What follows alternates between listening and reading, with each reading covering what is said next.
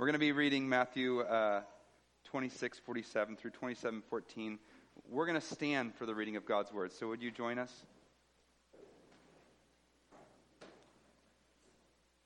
I'm going to say, I believe this is the most important part of the service. All the parts important praying God's word, singing God's word, hearing God's word proclaimed. But actually, the reading of God's word is the one place where we hear God's voice unstained by our, uh, our human fallenness. So, so that's why we stand for this portion and hear what God has said. While Jesus was still speaking, Judas came, one of the twelve. And with him a great crowd with swords and clubs from the chief priests and the elders of the people. Now the betrayer had given them a sign, saying, The one I will kiss is the man. Seize him. And he came up to Jesus at once and said, Greetings, Rabbi. And he kissed him. Jesus said to him, Friend, do what you came to do. Then they came up and laid hands on Jesus and seized him. And behold, one of those who were with Jesus stretched out his hand and drew his sword and struck the servant of the high priest and cut off his ear. Then Jesus said to him, Put your sword back into its place, for all who take the sword will perish by the sword. Do you think that I cannot appeal to my Father, and he will at once send me more than twelve legions of angels?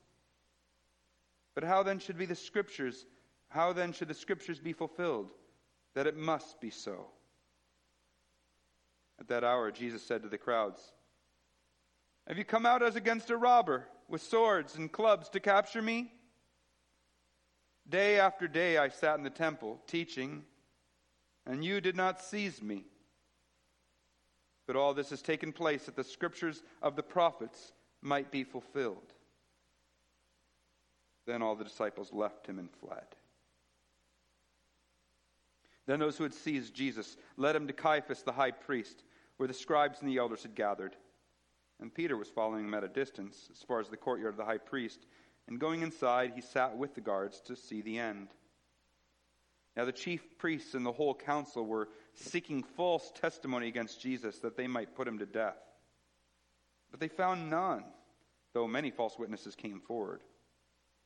At last, two came forward and said, this man said, I am able to destroy the temple of God and to rebuild it in three days. And the high priest stood up and said, Have you no answer to make? What is it that these men testify against you? But Jesus remained silent. And the high priest said to him, I adjure you by the living God. Tell us if you are the Christ, the Son of God. Jesus said to him, you have said so. But I tell you, from now on, you will see the Son of Man seated at the right hand of power and coming on the clouds of heaven.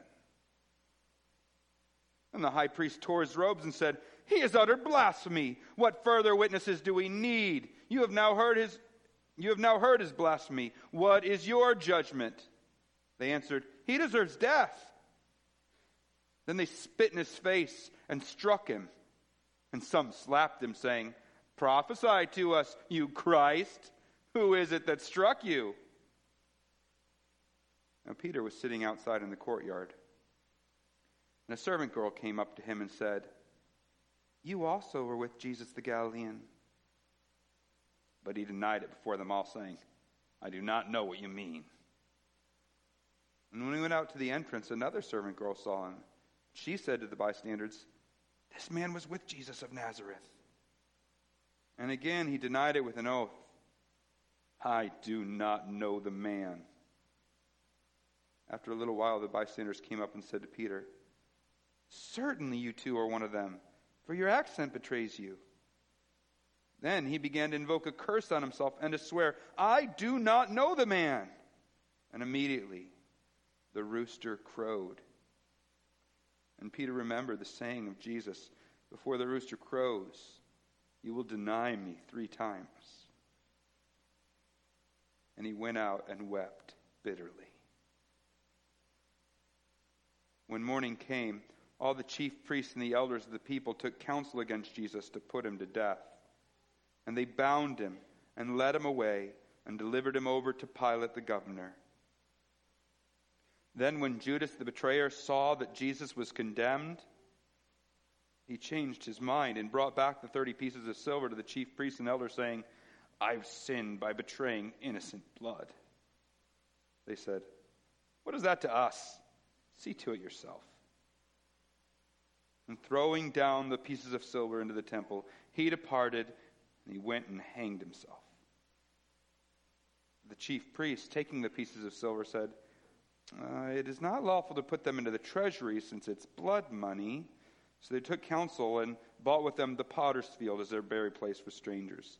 Therefore, that field has been called the field of blood to this day. Then was fulfilled that what had been spoken by the prophet Jeremiah, saying, And they took the thirty pieces of silver, the price of him on whom a price had been set by some of the sons of Israel, and they gave them for the potter's field as the Lord directed me. Now Jesus stood before the governor, and the governor asked him, Are you the king of the Jews? Jesus said, You have said so. But when he was accused by the chief priests and elders, he gave no answer. Then Pilate said to him, Do you not hear how many things they testify against you? But he gave him no answer, not even to a single charge, so that the governor was greatly amazed. Let's be seated as we pray.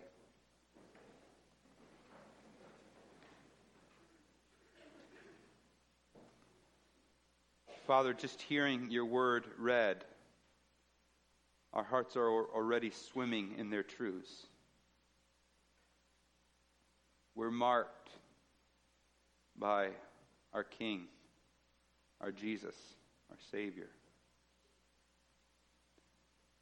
and all that occurred to him for our sake. I do ask that by your Spirit, as we kind of settle into this passage and think on it more deeply, the very truths that are already ruminating in our minds would go deeper into us, grasp, uh, grip us more fully. So we all just collectively ask for your Spirit to speak to us. We want to hear from you. We pray in Christ's name. Amen. It was just about a month ago that Queen Elizabeth II became the longest reigning queen in the history of the world. It was in 1953 that her coronation took place. How many of you remember the coronation? Okay, I won't say you're old, but just joking. It's always good to start off a sermon offending half the people there. Maybe you received a pin or a day off of school. It might have even been the first day, uh, the first time you saw an event live on television, as it was for so many. And there were many traditions associated with it. I was reading up on it and uh, learning a lot. So she had placed on her head a 300 year old crown that weighed over four pounds. And as it had been taking place, or as it had been for the past 900 years, the coronation took place in Westminster Abbey. And it even started its own tradition, coronation chicken.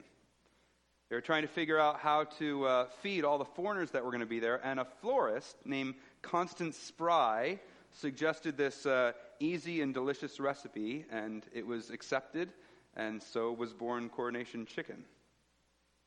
But perhaps no tradition was more important than the service itself.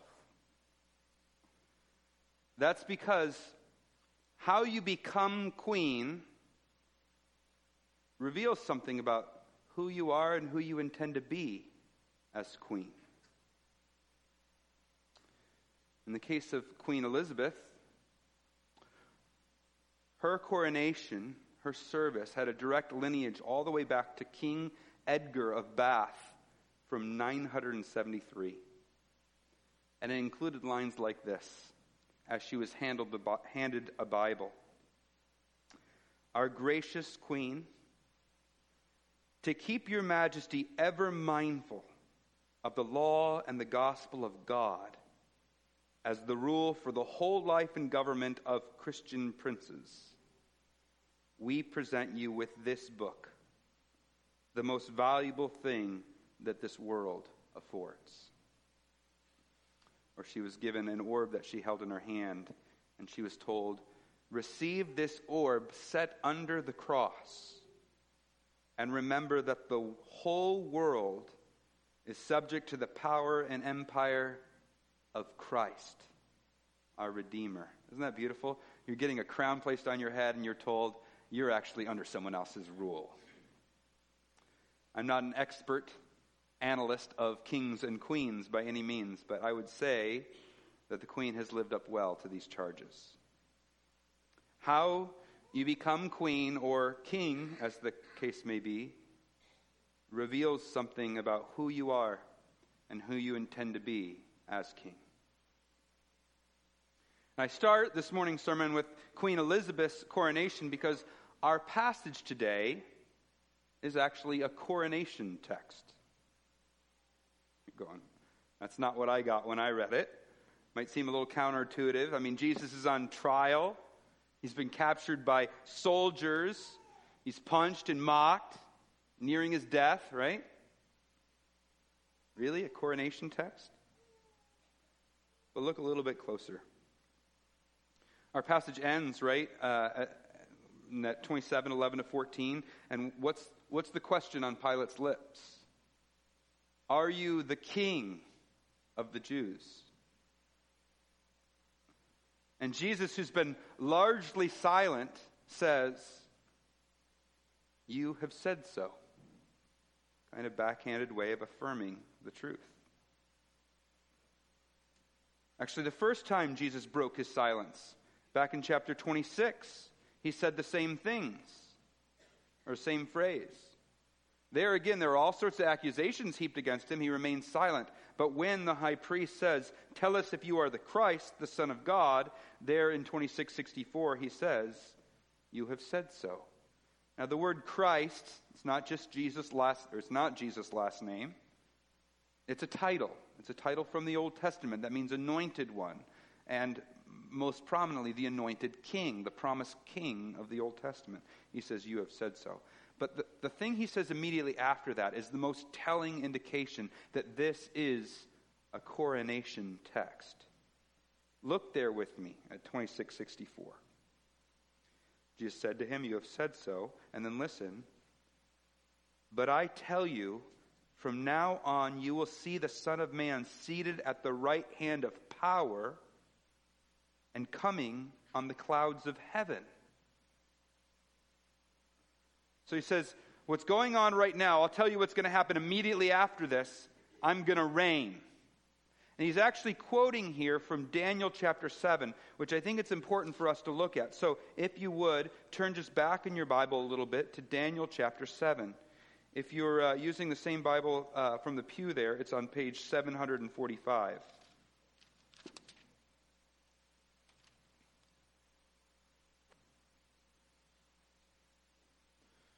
Little background Daniel, of course, has been captured, carried off into captivity, and, uh, you know, there's the story of Shadrach, Meshach, and Abednego, where they're the fiery furnace, and there's the story of him being thrown in the lion's den. Like, this is not a situation where it seems like God's in control. But God, at, toward the end of Daniel, gives Daniel a series of visions that shows that even though it seems like the world is the one that's triumphing, God is going to ultimately triumph. And this is a crucial vision in that in Daniel chapter 7, verses 13 and 14.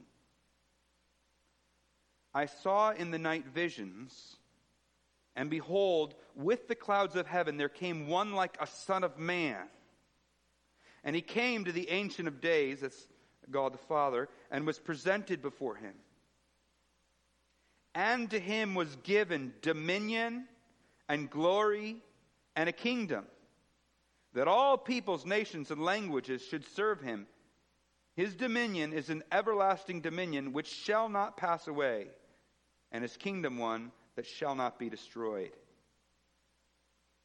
You see, seated at the right hand of power, coming on the clouds, is a reference to this time where he is the one who now has the kingdom. He is ruling over the kingdom. The power has been given to him. And Jesus is saying, from this point, right after this point, that's what's going to be the case.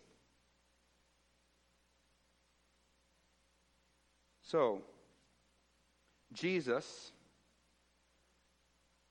is giving us indications that of the way he's viewing these events is this is when he's about to assume his crown. His crown.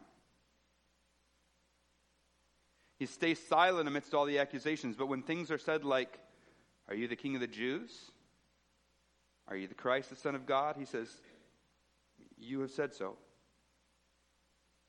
And then he adds, From now on, you will see me as the fulfillment of all the scriptures, and in particular of Daniel 7, because I will be reigning with power from the clouds. This is Jesus' coronation service. But it's interesting that while Jesus is ascending his throne, he isn't the only one who wants to rule. This whole scene is caused and accented by various people who are frantically trying to hold on to the power they have. Look at how the religious leaders behave. They manipulate, they twist, they're doing anything they can just to be rid of this threat to their power. We saw it at his betrayal, right? Jesus even points it out there in, uh, in verse 56. He says, Look, the way you're going about this proves that this isn't something that you're doing because of just because you're just. If you were acting with integrity, you would have just gone out into the marketplace and grabbed me or in the synagogues when I'm there. No, the fact that you're doing this in secret proves that you have dubious motives, right? Or then when it describes, I mean, look at what they're trying to do. They're, they're trying to find a false witness, it says. And they keep trying, you have to have at least two to agree. So they're getting these false, oh, I'll come and testify against them. And he tells something, but they can't get anyone to agree it. I mean, it's just, it's like a, it's like a comedy, you know? Here they are frantically trying to find somebody. Finally, two people agree to say something about Jesus destroying the temple, which he actually said something like that, but he meant something entirely different than what they're suggesting. So they finally get two people to agree, but even in their kind of just clamoring to, we'll take anybody to testify against him. I think it's really interesting. Uh, look at the beginning of chapter 26. We didn't read this, we read it a couple weeks ago. 26, verse 3. The chief priests and the elders of the people gathered in the palace of the high priest, whose name was Caiaphas and they plotted together in order to arrest Jesus by stealth and kill him. That's important backdrop. They've already gathered together, they've already decided they're going to arrest him, and they've already decided he's going to be killed. So now they're doing it, and I love it. Jesus says, you know, he says, I'm the fulfillment of Daniel 7. And, and the, the chief priest, oh, I tear my clothes. It's blasphemy, blasphemy. They've already decided what was going to happen. It's all a charade. It's all a mockery. Look at, look at then at the beginning of chapter 27.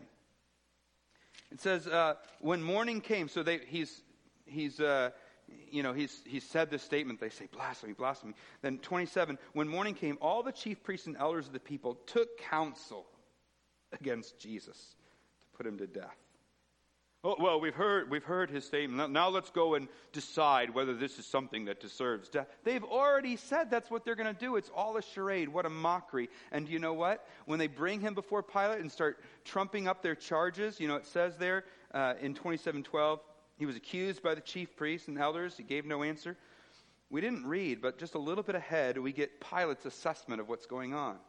He sees through the whole rouge. Look at verse 18. He knew that it was out of envy that they delivered him up.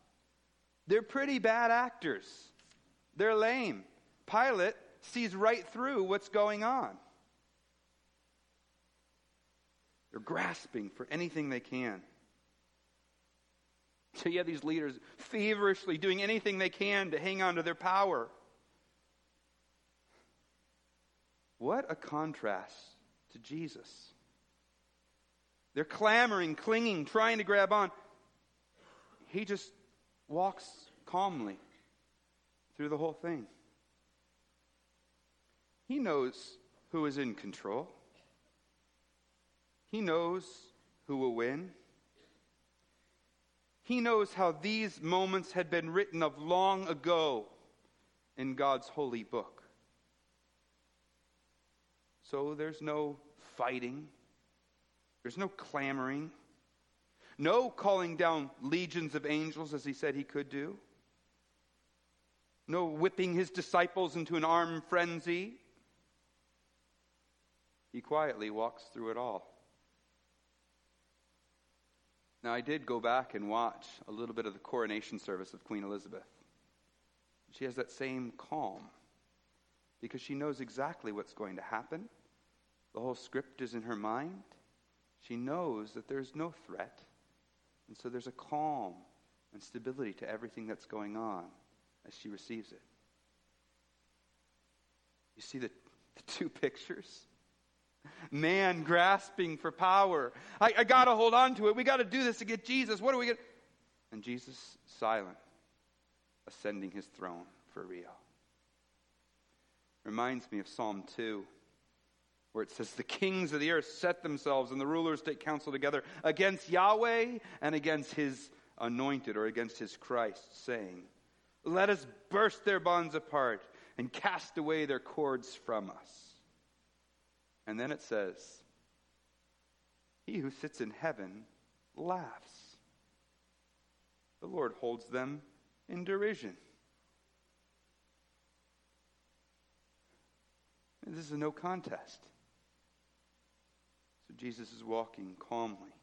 Those who think they have authority continue to grasp desperately for it, while the one who has real authority calmly and quietly assumes his throne. Much to the chagrin and I would say surprise of the religious leaders, this is Jesus' coronation service. But let's not lose sight of what's going on here. When we read this, when I first read through it on my own, preparing for the sermon, I didn't think, oh, coronation service because this is a story of his trial that's going to lead up to his ultimate death. I mean, this is the one where we hear about him being spat on and hit and mocked. I mean, we know what's coming for Jesus hours and hours of, of, of torture, and then hanging in agony on a cross, and then ultimately suffocating to death as he gives up his spirit.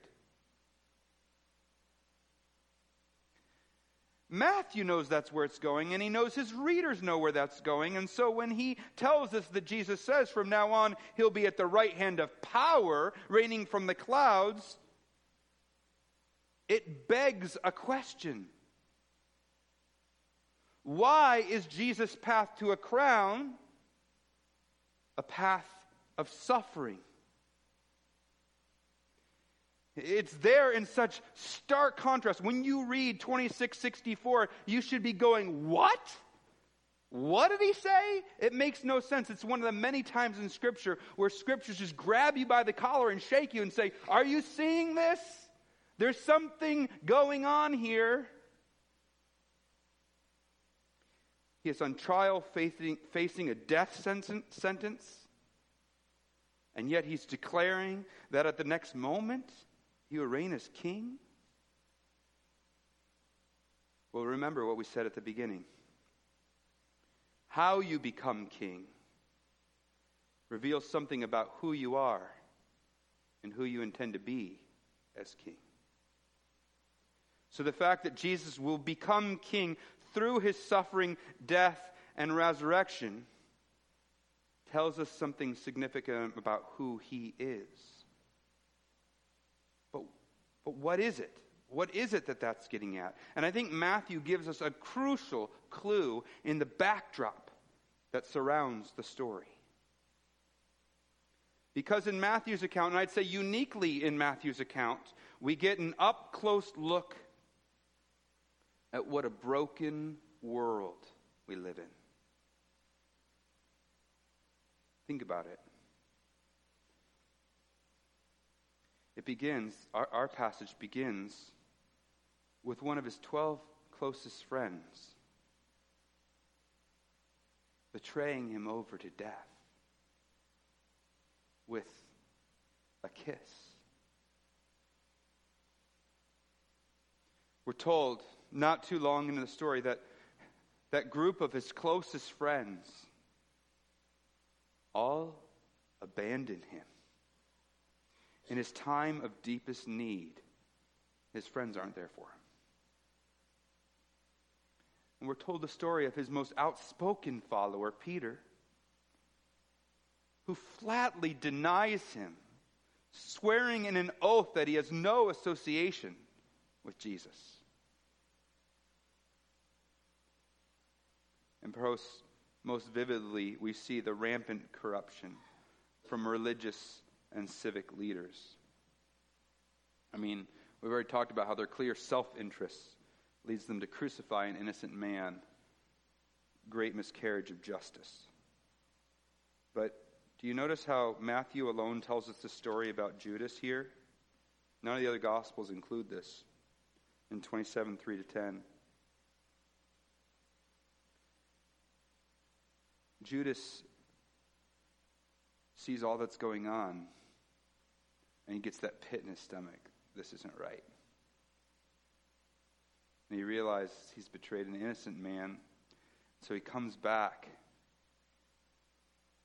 Well, they treat him like dirt. Their trusted informant, the one who's leading them to Jesus, who's their hired man, he served his purpose. Now kick him to the curb. And then throws the silver on the ground, runs out, kills himself. And they're more concerned about what to do with the money than they are what to do. This man has just taken his life. And this is the kind of backward brokenness we see in the leadership of the world, right? Even the irony, like, it was the way they understood the law, they couldn't take this money and put it into the temple because money given to someone for hire to do something evil was an abomination, was blood money. we can't take that. They're the ones who paid him that money. Do they not get it? Like they're doing something wrong here. So when you read stories about corruption in high levels of government or in levels of religiosity, and you say, that just seems so dumb. It ha- it's the kind of thing that went on back then, too. And then this depressing picture of Judas. Jesus said, Woe to him, woe to him who betrays me. It'd be better if he was never born. He feels some level of regret and guilt and shame. He doesn't turn to Jesus in repentance. Instead, he's overwhelmed by his guilt and shame. He kills himself, takes his own life. Matthew doesn't want us to miss the point that we live in a broken, sin stained world. Jesus isn't the only one to have been let down by his friends, even betrayed by those who he loves the most. Jesus isn't the only one to have been denied justice because those in power were corrupt. The priests of Jesus' day were not the last priests to do terribly wicked things in service of themselves. And Judas was not the last to despair so much that he took his own life. I've stood in hospital rooms and held the hands of those who'd attempted to take their own life. I've counseled a former pastor after he was arrested for sexually abusing a minor. I've sat in the living room when a husband confronted his wife about her infidelity. And I have let down friends, failing them when they needed me most. This is our world. It's your world, isn't it? We can try to sanitize it, clean it up, sweep it under the rug. We're all good people. We know it's an illusion. We go to bed crying because we hate being a mom or being a wife, even while our Facebook page suggests domestic peace. We're known as a great Christian man, but nobody knows that thing we do when nobody's watching. Or maybe we've never spoken of the abuse we've suffered, or the abortion we had. That is, times when often we are the victim of the brokenness of this world.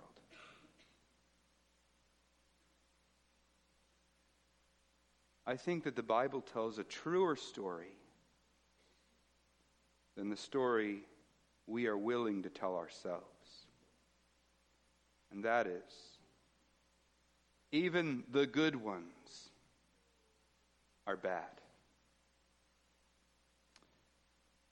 We see that here in the backdrop to Jesus' coronation. Even the good ones are bad. And that is what gives us the crucial clue to understanding why Jesus' path to his crown was a path that involved suffering and death and then his resurrection. See what Matthew, and I'd say, do you see what the Holy Spirit has done as he's woven together this story for us? He gives us these clues, these grab you by the collar clues. Jesus is saying he's coming in power on the clouds that beg the question well, if he's, if he's, going, if he's going to the throne, if this is when he assumes his crown, why does it happen through suffering and death?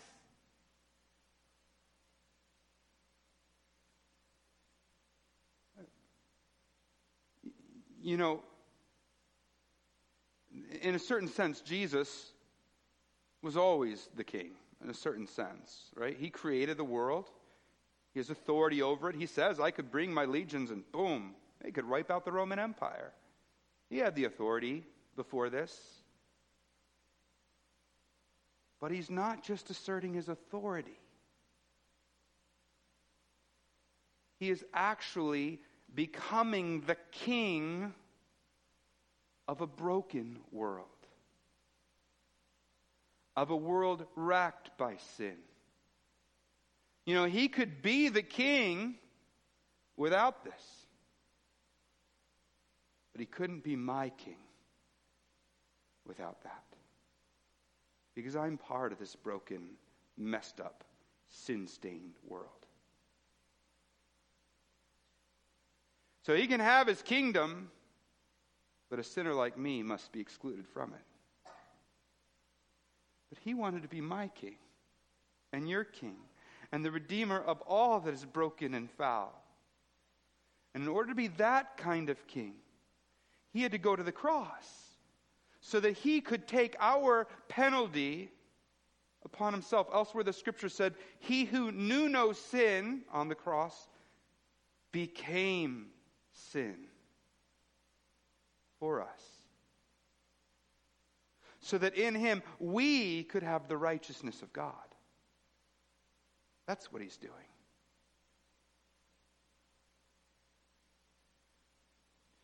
And Matthew has been giving us those hints all along.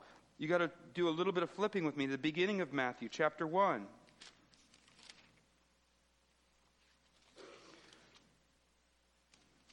It's announced that Jesus is going to be born.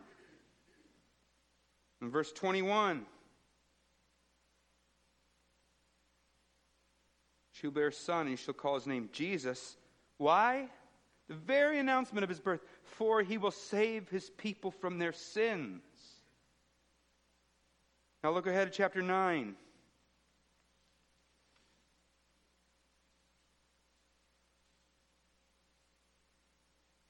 Verses 11 and 12.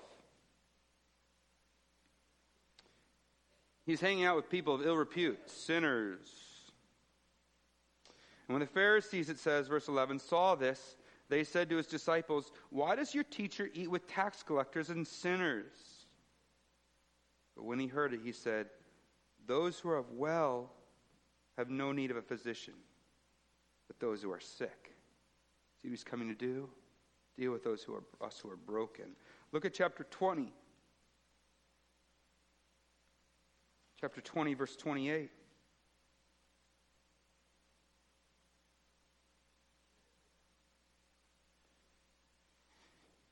Twenty twenty eight said, The Son of Man came not to be served, but to serve, and to give his life as a ransom for many.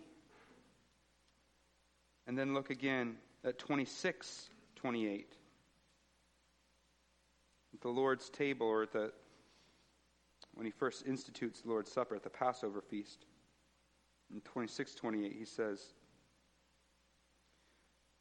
This cup is my blood of the covenant, which is poured out for the many for the forgiveness of sins.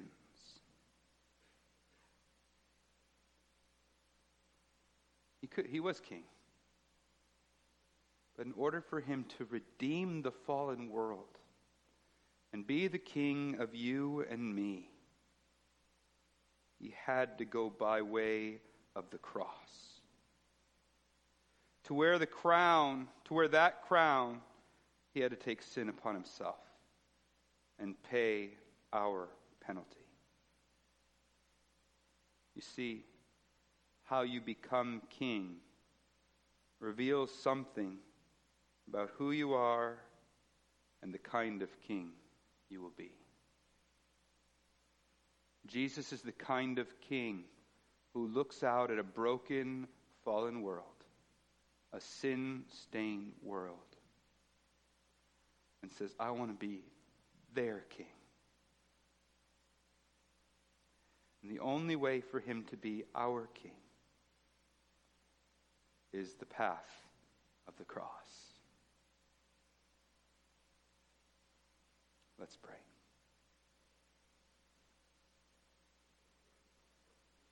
Father, thank you. Thank you that you didn't spare your son. That gave him for us to redeem us. Thank you that we, sinners, can be part of God's good kingdom, your good kingdom. Thank you for Jesus. Amen.